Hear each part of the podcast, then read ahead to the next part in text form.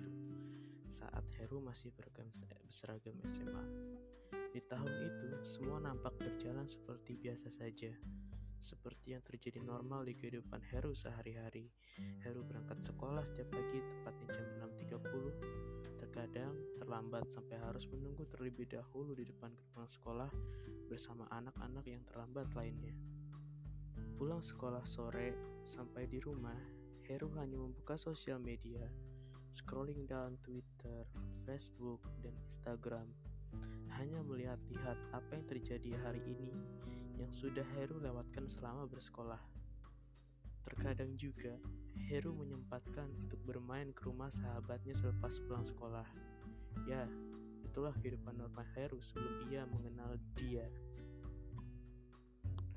Dia, ya, dia wanita yang ternyata nantinya akan merubah semua pandangannya tentang hidup tentang apa yang sudah ia lewati selama ini. Sebelum mengenal dia, juga Heru tidak pernah suka dengan wanita atau bahkan menjalin status atau kata yang lebih populernya di kalangan anak-anak remaja yaitu pacaran. Ia sama sekali belum pernah merasakan itu. Heru ini adalah tipikal laki-laki yang jika kalian bertemu di supermarket atau di jalan, kalian akan melewatinya begitu saja dan tidak akan mengingatnya. Dia juga tipikal laki-laki yang jika ada keramaian di dekatnya, dia lebih memilih untuk tidak terlibat dan juga tidak ingin mau tahu tentang apa yang terjadi di keramaian itu. Begitulah kepribadiannya. Bisa dibilang sifatnya ini cuek, sangat cuek, bahkan dengan wanita sekalipun. Dari situlah alasan dia tidak pernah berpacaran atau tertarik dengan lawan jenisnya mulai dari SD, SMP, SMA, kelas 1 dan 2, dilewati Heru dengan kehidupan normalnya yang membosankan dan biasa-biasa saja. Akan tetapi, semua itu bermula saat ia duduk di bangku kelas 3 SMA. Ya, Heru mengenal satu wanita yang baru saja dikenalnya di kelas 3 SMA itu. Karena dulu, SMA Heru mengacak kelas murid-muridnya setiap kenaikan kelas. Jadi Heru baru mengenal dan melihat dia, si wanita itu, saat satu kelas dengannya. Memang, awalnya biasa saja, tidak ada yang spesial saat pertama Heru mengenal si dia. Mereka berteman layaknya teman sekelas yang biasa. Namun, hari demi hari, lama-kelamaan, Heru merasa ada yang berbeda ketika melihat si dia dari pandangan Heru saat si dia berbicara, saat si dia melakukan sesuatu, ada yang berbeda yang dirasakan oleh Heru. Mungkin perasaan ini sangat aneh bagi Heru karena sebelumnya dia sama sekali tidak pernah merasakan perasaan yang sedang ia alami sekarang ini. Heru selalu terbayang-bayang si dia ketika ia di rumah lalu ia berkata dalam hati, apa ini yang dinamakan suka dengan seseorang? Hari demi hari, karena Heru dan dia ini satu kelas. Heru pun merasa perasaan itu semakin kuat. Ia bahkan sampai tidak bisa menahannya atau salah tingkah dibuatnya. Heru meminta saran sahabat-sahabatnya untuk melakukan sesuatu untuk mendekati si dia karena tidak mungkin menahan perasaan ini terus-menerus pikirnya. Dia pun kemudian bertanya dengan sahabatnya yang duduk satu bangku dengannya, Andra. Dra, gue kayaknya suka deh sama dia nggak tahu perasaannya beda aja gitu kalau lihat dia. Gue mau deket sama dia Dra tapi caranya gimana ya? Kasih saran dong. Ya lu chat aja dulu tanya basa-basi apa kek tugas atau apa kata si Andra.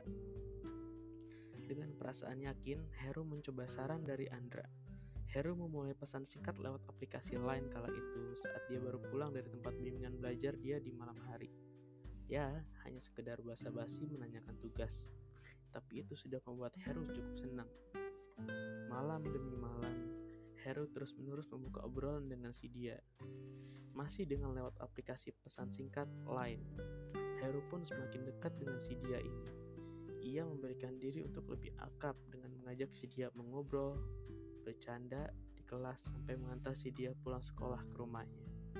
Merasa sudah cukup dekat, Heru pun memberanikan diri untuk menyatakan perasaannya ke si dia. Dengan perasaan yang campur aduk, hati yang sangat gugup, Heru berkata ke si dia, Lu mau nggak kalau hubungan kita ini ada statusnya? Ya kayak orang-orang aja gitu, pacaran. membacak Heru dengan sangat polosnya. Maklum, dia baru kali ini menyatakan perasaan ke seseorang. Si dia pun tidak langsung menjawab. Si dia menjawabnya pada malam lewat aplikasi pesan singkat yang mereka sering gunakan. Ya, lain. Si dia mengatakan kalau saat ini belum siap untuk itu. Dia mau Heru untuk menjadi temannya saja. Mendengar hal itu, Heru sedih bukan main. Dia menghubungi teman-temannya menceritakan hal tersebut berharap dapat dukungan dan nasihat dari teman-temannya. Heru yang nampak merasa gagal, namun mereka dan dia, namun mereka Heru dan dia masih tetap menjalin komunikasi yang bagus, baik di line ataupun secara langsung di sekolah. Setelah kejadian malam itu, Heru dan dia makin semakin akrab mereka bermain, bercanda ke sana semari, ke tempat wisata, ke bioskop, layaknya sahabat yang sangat dekat. Komunikasi seperti ini pun berlanjut sampai Heru dan si dia lulus dari SMA.